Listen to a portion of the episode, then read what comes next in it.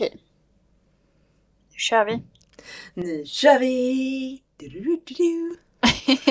nu behöver jag inget intro-ljud. Nej, jag löser det.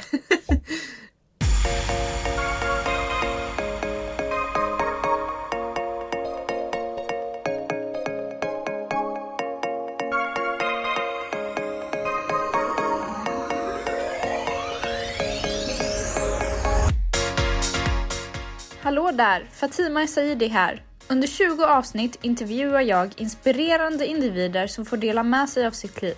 Bakom kulisserna finner ni även Bianca Thorén som preppat oss med alla intervjufrågor. Fortsätt lyssna och låt oss tillsammans ta reda på 20 råd innan 20.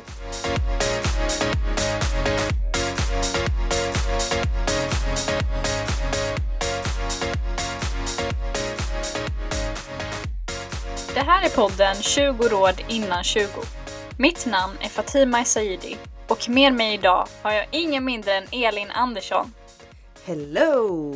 Hallå hallå! Hur är läget med dig Elin? Det är jättebra. Eh, det är jättekul att vara här med dig igen.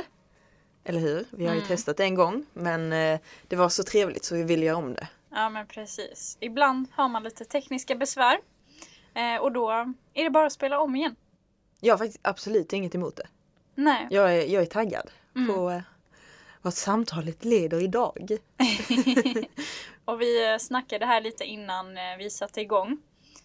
Det har hänt så mycket sen sist så att eh, konversationen vi har idag kommer säkert skilja sig från förra gången. Men det är bara kul. Yes. Vill du berätta lite vem du är Elin och vad du sysslar med om dagarna? Ja, ehm, så jag, eh, jag jobbar med hälsa. Och det är liksom vad jag har hittat som ett kall i livet, känner jag. Jag vill att eh, människor ska få må bättre. Så allting jag gör just nu kretsar kring hälsa. Och det jag gör då är... Jag jobbar med personlig träning. Så både one to one liksom och eh, gruppträningar, företagsträningar, föreläsningar eh, hos företag, hos ungdomar, eh, ungdomsgrupper. Eh, jag jobbar mycket med sociala medier, skapar innehåll där, försöker öka kunskapen och sprida kloka tankar om hälsa på sociala medier och även i en podd eh, som heter Swole Sisters som jag har med min bästa vän där vi också pratar om träning och hälsa. Så det är det jag gör just nu. Mm. In och lyssna på hennes podd ifall ni vill ha mer tips kopplat till träning. Eller din Instagram som faktiskt Ja. är jättetrevlig att följa. Tack! vad heter Ja. du där? Elinen så heter jag där. Mm. Yes. Elin, hur var du som 20-åring? Alltså jag är ju typ 20. Okej, är men 22. ännu yngre då. Eh, Okej. Om man tittar tillbaka på så här typ eh, tonåren, eh, vi säger 17-18 ish. Så eh, hade jag precis hittat träningen, styrketräningen. Och eh, jag tyckte det var jätteskoj. Jag nådde in på det lite så här i skolan. Jag tyckte det var kul. Vad heter den här muskeln på latin? Typ. Jag blev lite så nördig i det. Um, och började följa många träningsintresserade på sociala medier. Och det typ slog lite fel på mig. Det, det blev inte jättebra faktiskt. Um, jag lärde mig jättemycket under den perioden men det mindsetet jag hade då blev ohälsosamt för mig. Så jag hade i grunden ett fokus på nu ska jag träna för att bli mer hälsosam. Nu ska jag äta för att bli mer hälsosam. Men det gick liksom... Det slog över på andra sidan. Så att det blev väldigt ohälsosamt. Och eh, jag har aldrig varit så här allvarligt sjuk. Eller så om man säger i en ätstörning eller någonting sånt. Men det var absolut åt det hållet. Jag, eh, min bästa väns kund sa en gång så här. Ja, men jag är väl inte mer ätstörd än någon annan tjej i min ålder. Mm. Jag bara, shit. det makes sense liksom. För att jag tror alla någon gång har ja men, sett bilder på sociala medier och försökt efterlikna dem. Den kroppen är perfekt och eh, om min kropp inte ser ut så så känns det liksom dåligt för mig på något sätt. Så, ja men som tonåring så var jag väldigt så kritisk mot min kropp. Och väldigt mycket fokus på hur den såg ut. Väldigt mycket regler kring mat. Um, och träning och så här. Absolut inte missa träningspass. Så här, ta med mig kycklingfilé när mina kompisar ska gilla korv. Bara för att jag typ tyckte det var onyttigt. Men det var liksom det som blev onyttigt för mig på något sätt. Mm. Har du något tips till alla ungdomar som, som hänger på sociala medier? Hur ska man sluta bli influerad av att andra ser ut eller målar upp sig som en viss person som är typ väldigt hälsosam eller har väldigt mycket muskler eller väldigt smal? Ja, alltså mitt tips där är att försöka se olika syften. Vad, vad olika människor har för olika syften med sin träning till exempel. Eh, sin träning, sin kost, sitt liv om man säger så. Du kan jämföra vad som helst. Det kan vara en person som typ så här har jätteflashiga semestrar. Eh, men de jobbar med att visa det. Typ. Så om den har jättefina bilder på sociala medier så ska du veta att den dedikera sitt liv till det. På samma sätt som en bikini fitness atlet. Om man tittar på dem, de dedikerar sin träning och resterande delen av sitt liv till att se ut på ett visst sätt. Om man tittar på en person som inte jobbar med det så är det inte riktigt så här, rättvist. Det är ingen rättvis jämförelse att göra. Speciellt eftersom att du kan ha du kanske har andra syften som är viktiga för dig. Som till exempel hälsa kan vara ett syfte. Att jag ska må så bra som möjligt. Så då kanske det kommer ibland vara hälsosamt för mig att skippa träningspass för att hänga med och grilla med mina kompisar. Um, och för en annan så kommer det vara viktigt att välja att säga nej till det. För att man kanske har olika syften. Mm. För att om det betyder så mycket för mig att vinna den här tävlingen och prestera så måste jag välja den träningen och därför kommer det vara meningsfullt för mig. Så att ta med det tänket att alla har olika syften med det de gör och det kommer spegla sig i hur resultaten ser ut. Så om du så högt värderar utseendet, vilket de flesta inte kommer göra, utan hälsan kommer spela den största rollen egentligen i om det är värt det eller inte. Så måste man, man måste ha med sig det. Mm. Är, är det logiskt det jag säger? Ja, det ja. tycker jag. Mm. Men det här med hälsa. Idag så pratar man om både fysisk hälsa och mental hälsa. Hur mycket, du som är utbildad personlig tränare, hur mycket pratar man om de här två olika delarna? Alltså, du kan inte ha det ena utan det andra. I princip.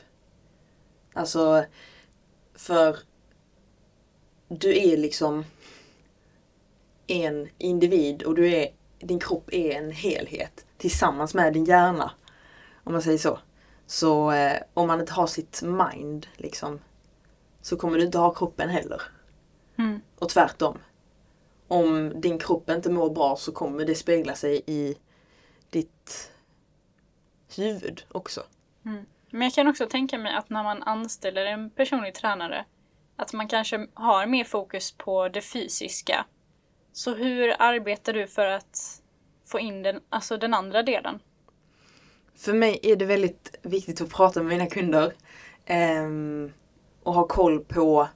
Ja, men jag ställer mycket frågor om deras mående i allmänhet, deras energinivåer och så vidare.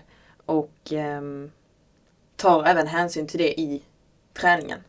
Ibland så ja, men kommer det finnas dagar där vissa kunder absolut inte kan göra något högintensivt eftersom att de kanske har mycket ångest om man säger så. Så det är ett väldigt tydligt exempel där man ser hur de bitarna spelar eh, in i varandra. Och det är så här, om du har en person som har mycket ångest så kan nervsystemet tolka högintensiv träning som att det är panik. Att det är fight or flight. För det alltså rent fysiskt så är det ju det du gör med kroppen då. Um, och kroppen fattar ju inte att du tränar liksom. Är du dum i huvudet? Varför håller du på att höja pulsen så här när du inte behöver? Det är ingen livshotande situation. Så därför kan det framkalla till och med en panikattack. Um, så därför man liksom vara uppmärksam på vissa kunder. Um, vad som passar dem från dag till dag. Och eh, för vissa är det jättenyttigt att köra högintensivt till exempel. Men där ser man verkligen hur kroppen och hjärnan liksom är ett egentligen. Mm. Kan du inte berätta om någon kund som har påverkat dig väldigt mycket?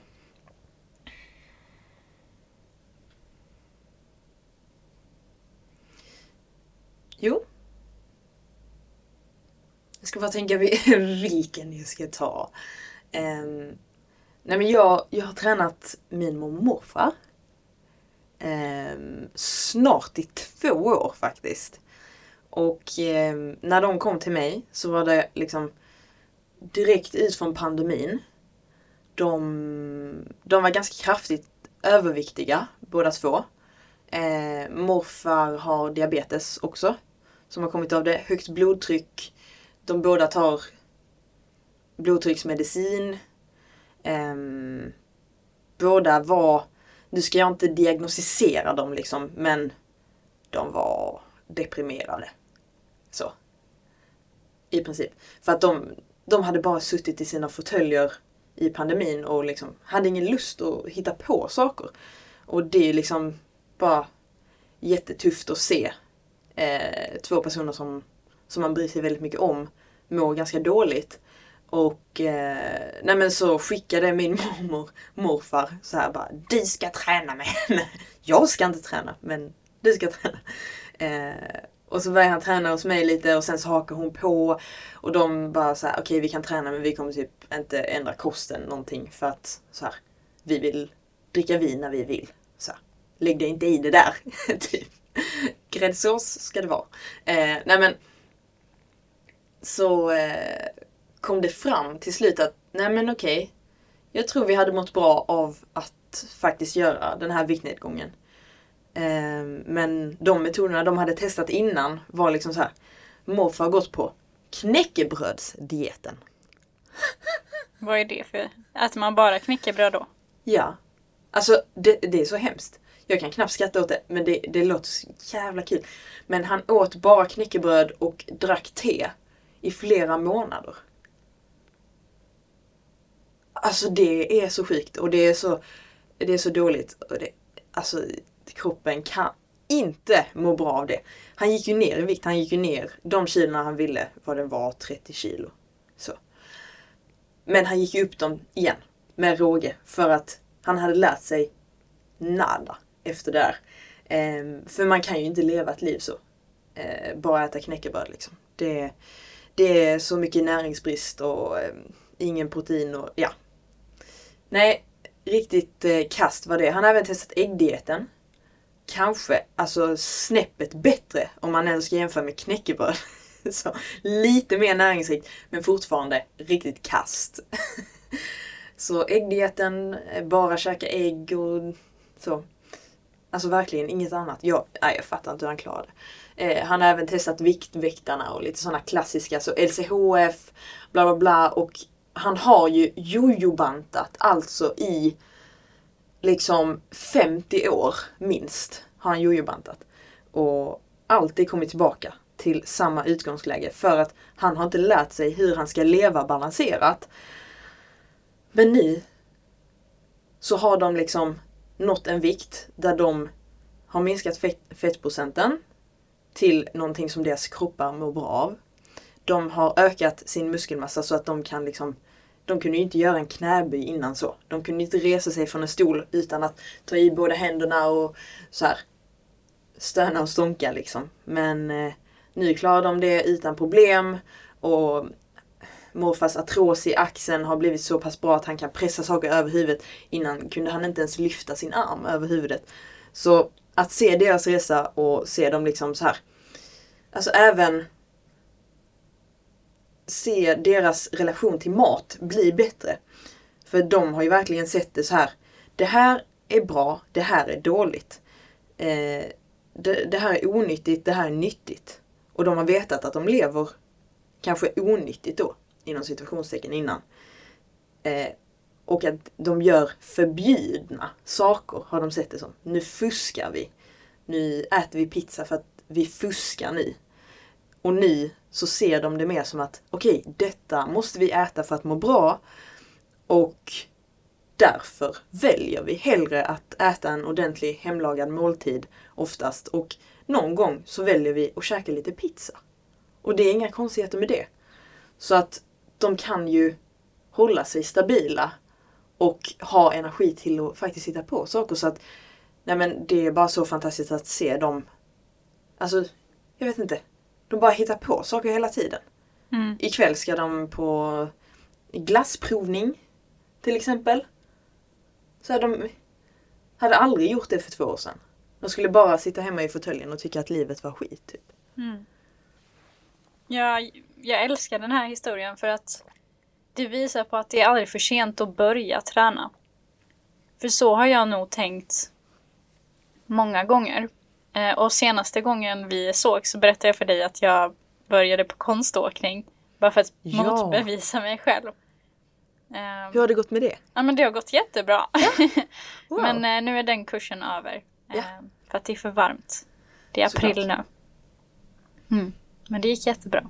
Kul. Mm. Wow. Ja och liksom. Om du tänkte att det var för sent för dig. Då kan jag tänka mig att du tänkte att det var för sent för dem också. Alltså kanske inte på samma sätt för att Nej. det var ingen så sport. Utan Nej. de bara tränade på gym Ja. med dig. Fattar. Ehm, det känns som att det är annorlunda när, när man gör det i grupp. Mm. Alltså så gruppträning. Ehm, men nej, det är aldrig för sent för något. Precis. Jag vet också om att du har blivit kallad för räkan. Ja. Hur har det påverkat dig som individ? Nej men. Det har påverkat mig väldigt mycket. Alltså det har satt sig djupt. Och eh, bakgrund då till det är att eh, när jag var liten så var jag ganska så kräsen, typ eh, blev mätt ganska snabbt. Tyckte inte maten i skolan var god och så här. Eh, och jag var ganska så smal. Och blev då kallad av liksom så här eh, bekanta och släkt och så. Eh, så lilla räkan ska du inte äta mer liksom. Och det blev jättekonstigt för mig. Eh, för att jag tolkar det som någonting negativt. De sa ju inte så här, åh vad fin du är för att du är smal. Utan det, de sa liksom så här, du, inte för det hade varit bättre i och för sig. Men, nej, men att kommentera någons kropp bara, du är en räka liksom. What the fuck, tänkte jag. Eh, och jag såg det som någonting negativt. Eh, och Nej men jag, jag har tänkt på det bara så här, vad, vad hade kunnat göra det bättre? För att jag vet att jag var ganska så här. Ja men jag kunde inte ta till mig det de sa att du måste äta mer för att du ser ut som en räka. Det, det var inte motiverande på något sätt. Men jag tror att om jag hade förstått lite bättre. Typ så här. Elin, om du äter detta, då så har din kropp bränsle till att göra detta. Alltså bara så här förklara det på något enkelt sätt istället för att ja, men, skapa typ stigma om min egen kropp. Att så här, det är fel att se ut så här.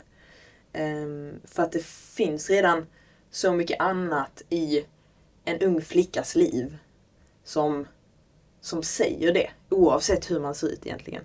Eh, och om inget yttre säger det så kommer man hitta ett sätt att säga det till sig själv.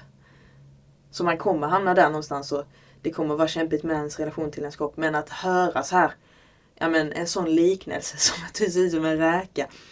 Det var inte speciellt nyttigt för mig. Nej. Eller nyttigt, det, det ska jag inte säga att det inte var. För att jag har ju lärt mig jättemycket av det och eh, så här, med eller motgång så det låter klyschigt men så är jag tacksam för det. För att det har skapat en förståelse för hur jag funkar och eh, ja men gett mig en uppfattning av hur jag tycker att man pratar till någon om dens kropp. Mm. Ord betyder väldigt mycket. Ja, absolut. Du har också nyligen varit med om en breakup. Ja. Hur har det påverkat dig? Ja, ryktena stämmer. Nej men, eh, ja, det har ju såklart varit tufft. Men det har varit nyttigt för mig. Och eh, det känns som att hela detta året liksom, vare sig det nu handlar om jobb eller relationer eller vad som helst i mitt liv, så fokuserar jag på att liksom välja mig själv och ibland göra folk besvikna. Um, och det är lite det jag försöker bli kompis med nu. Och har satt som liksom så här huvudmål för detta året. Om det nu innebär att jag måste ställa in en träff med en vän eller någonting sånt. Så handlar det om att, okej, om jag gör någon annan besviken så är det okej. Och detta tillåter mig själv liksom att få känna vad jag vill. Och att då vara själv också mer. Det ger mig mer tillgång till att känna efter så här. Vad är det jag vill, typ? Så det är lite läskigt. Men samtidigt nyttigt. Mm. Hälsosamt. På tal om det här året och allt som har hänt. Hur håller man sig regelbunden med träningen trots att livet kan vändas upp och ner? Ja, det, detta är ju liksom så här den gyllene frågan på något sätt. Att man bara så här, wow. Eh, om någon hade svaret på den så. Nej, men ofta som med alla den här typen av frågor så är svaret ganska så simpelt. Och det handlar om att trivas med dina vanor. Eh, att du faktiskt trivs med dina träningsvanor. Hitta ett sätt att träna på som du faktiskt tycker om. Eh, gärna med någon som du tycker om att göra det med. Så den här gemenskapen drar jättemycket i en och det är därför till exempel Crossfit som jag håller på med har vuxit otroligt mycket de senaste åren för att det finns en så stor gemenskap i det. Så det gör sjukt mycket om man hittar det. Um, och sen, ja, så ska jag också nämna att det finns vissa perioder i livet där träningen inte kommer spela lika stor roll som andra delar i livet. Så när du har jättemycket på jobbet så kanske vissa saker får komma undan åt sidan lite. Däremot, sluta aldrig träna. det är väl investerad tid även fast man till exempel har mycket på jobbet. Men det jag försöker säga är att man kan inte satsa på allting samtidigt. Då blir det verkligen eh, too much. Mm. Men vad är skillnaden mellan att okej, okay, nu har jag mycket. Eh, jag måste avsätta träningen eller pausa träningen. Och att ha ursäkter. Ja, där får man rannsaka sig själv lite. Eh, och liksom även ifrågasätta, är detta en period där jag har extra mycket? Och en period kanske handlar om en månad. Liksom. Eh, en period är inte ett halvår i så fall. Eller det kanske det är. Alltså, så här, allting är superindividuellt. Men jag tror att om man liksom tittar sig själv under skinnet ordentligt. då, då kan man se vad som är ursäkter och inte. Mm. Och alltså dessutom, fråga dig själv på riktigt innan du ens gör någonting annat vad du faktiskt vill. För att om du bara säger att du ska börja träna hela tiden för att alla andra tycker att du ska det. Eller du tror att alla andra tycker det. Eller att alla borde det. Så kommer det aldrig gå smooth för dig. Det, det kommer bli jättekämpigt. Så det måste vara någonting som du faktiskt vill. Eh, genuint. Och eh, det finns alltid olika vägar att hitta så man behöver inte gymma liksom. Mm. Däremot så tycker jag att alla ska styrketräna lite. Mm. För att annars får man problem. Men ja. Vad tycker du om målsättning i träning? Vad tänker du då? Ja, jag har en långsiktig tanke med den här frågan. För att Mm. du har kanske satt ett mål för dig själv som är väldigt högt. Och sen så för några veckor sedan så råkar du skada dig själv. Ja. Så lite typ så här. Det är bra att sätta mål, men när ska man också sätta stopp för sig själv? Okej, Jag sätter Så- dit dig nu. nu får jag käka upp allting. Nej, men alltså mål är bra. Mål är viktigt. Mål är liksom ledstjärnan. Eh, men det viktigaste kommer alltid vara vägen dit. Det, det är det som, som kommer avgöra om du gör det eller inte. Så om du trivs med vad du gör från dag till dag så kommer du fortsätta göra det. Så om du bara har ett mål som, som leder dig någonstans du inte riktigt, riktigt vill så kommer du inte heller fullfölja det om man säger så. Men om man säger min situation nu. Eh, för en och en halv vecka sedan drog jag axeln ur led. eh, och detta kom av att jag har skadat axeln en annan gång och det var liksom så här. Nej.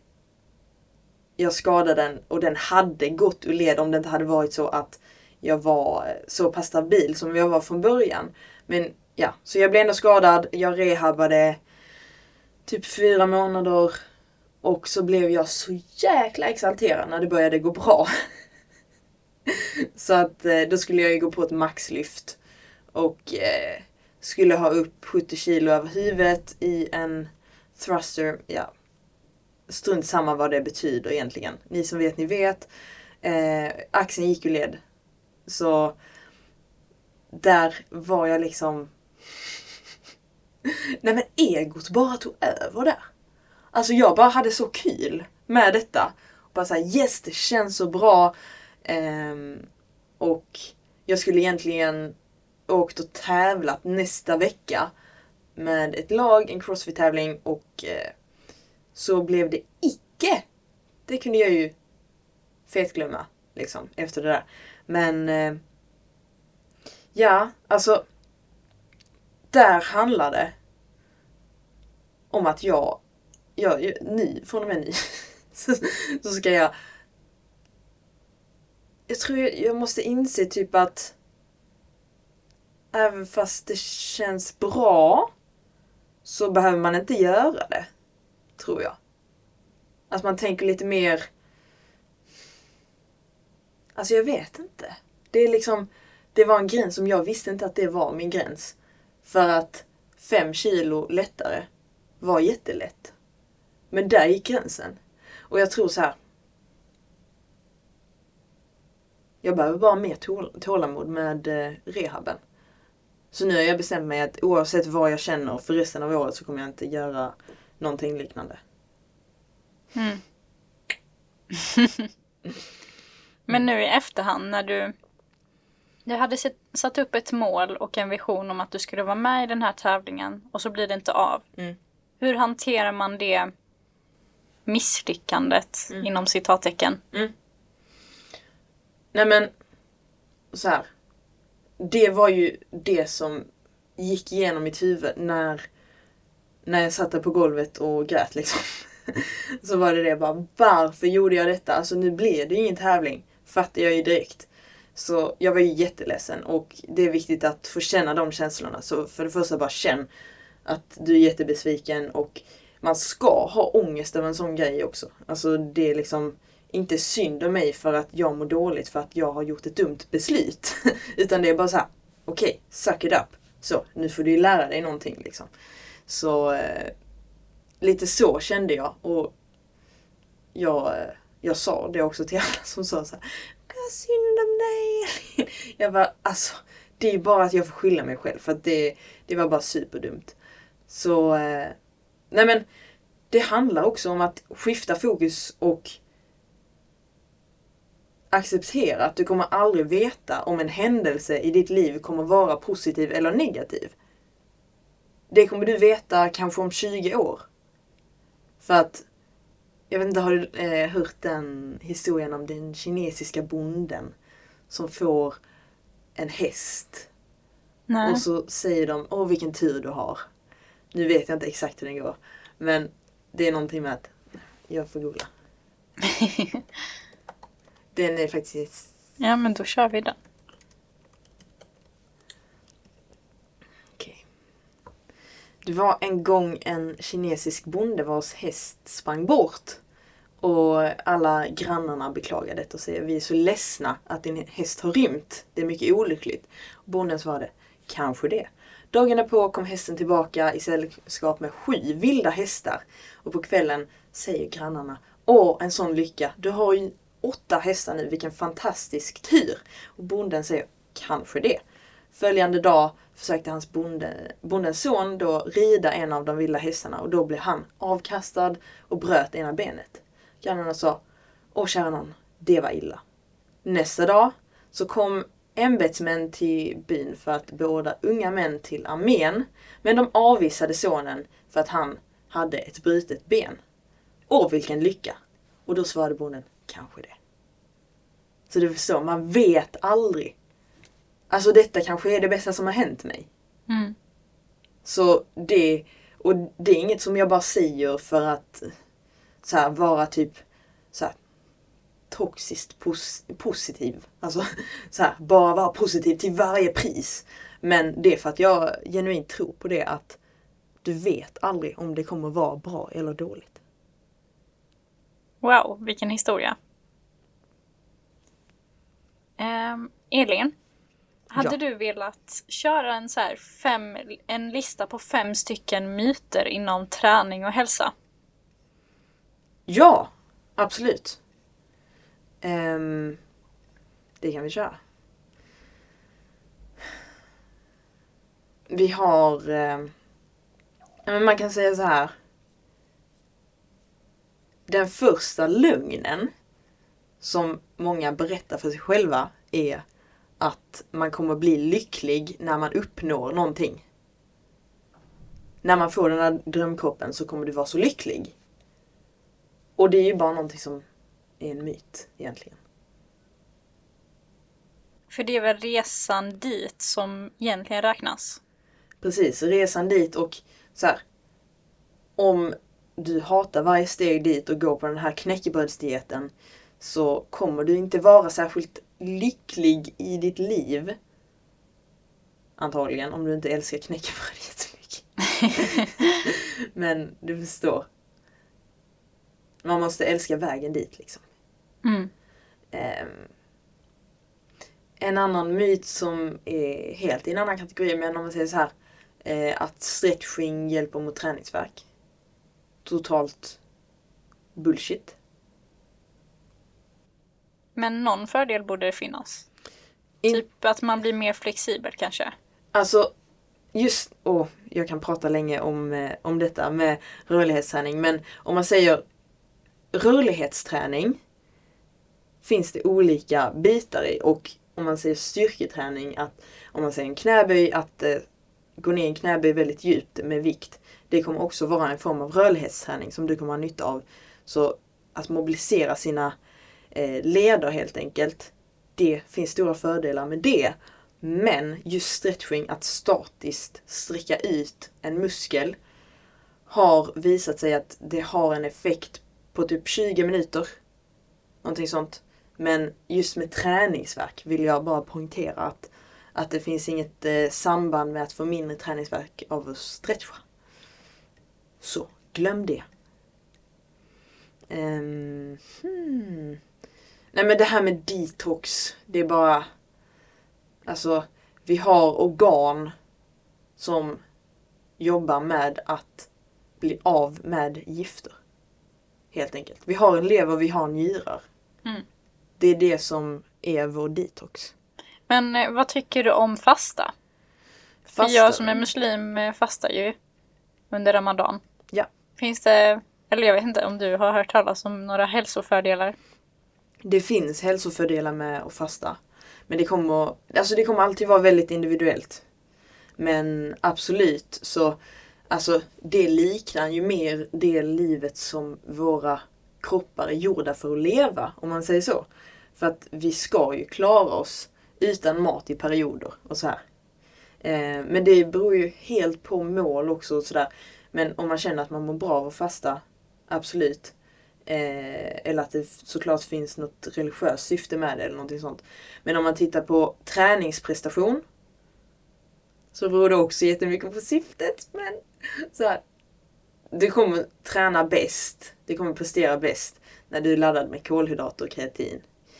Eh, men du vill kanske träna också för att kunna hantera att vara på tom mage. Kanske betyder det hälsa för dig. Mm. För att inte gå in på för mycket detaljer och så här. mm. Vad mer? Har du några myter? Mm. Alltså jag tänker så här, nu vet inte jag om det är någon myt, men det känns som att energidrycker och sådana här liksom som ska ge energi innan träningen. Att vi borde nämna det. Mm. Nej men det, alltså om man säger så här, koffein är ju prestationshöjande. Ehm, men där kan man ju tänka lite på tajmingen när man dricker sitt koffein. Så du vill dricka det typ ja men 40 minuter innan träningen kan vi säga. För att du ska kunna ha ut så mycket möj- som möjligt av det. Så att dricka det under träningen fyller ju inte riktigt sin funktion. Om man säger så. Så det är innan. Eh, för att ha bäst effekt av det. Och kosttillskott. Ja, kosttillskott har också sin plats. Eh, speciellt om man har en specialkost av något slag. Eh, om man inte äter alla animaliska produkter till exempel, om man har allergier och så vidare. Så kommer det finnas kosttillskott som du eh, har nytta av att lägga till helt enkelt. Men det är liksom inte där det börjar. Utan basen kommer alltid vara bra mat. Så till alla som undrar, nu ska jag starta min hälsoresa. Vad ska jag börja med för kosttillskott? Så säger jag, börja äta mat. Och börja, ja men se till att du får i dig allting via kosten i första hand. Och sen om det inte går så kan man ju lägga till kosttillskott. Jag tror att det var fem stycken Ja, områden. ja. Har du något sista råd som du vill ge till en ung individ? Mm. Det jag vill säga är att sätt dig ner och tänk lite på vad du vill. Innan du börjar liksom göra en plan om att du ska träna fem gånger i veckan och så. Tänk så går det inte ens i linje med vad du faktiskt vill. Bra tips. Tack Elin. Tack så mycket Fatima.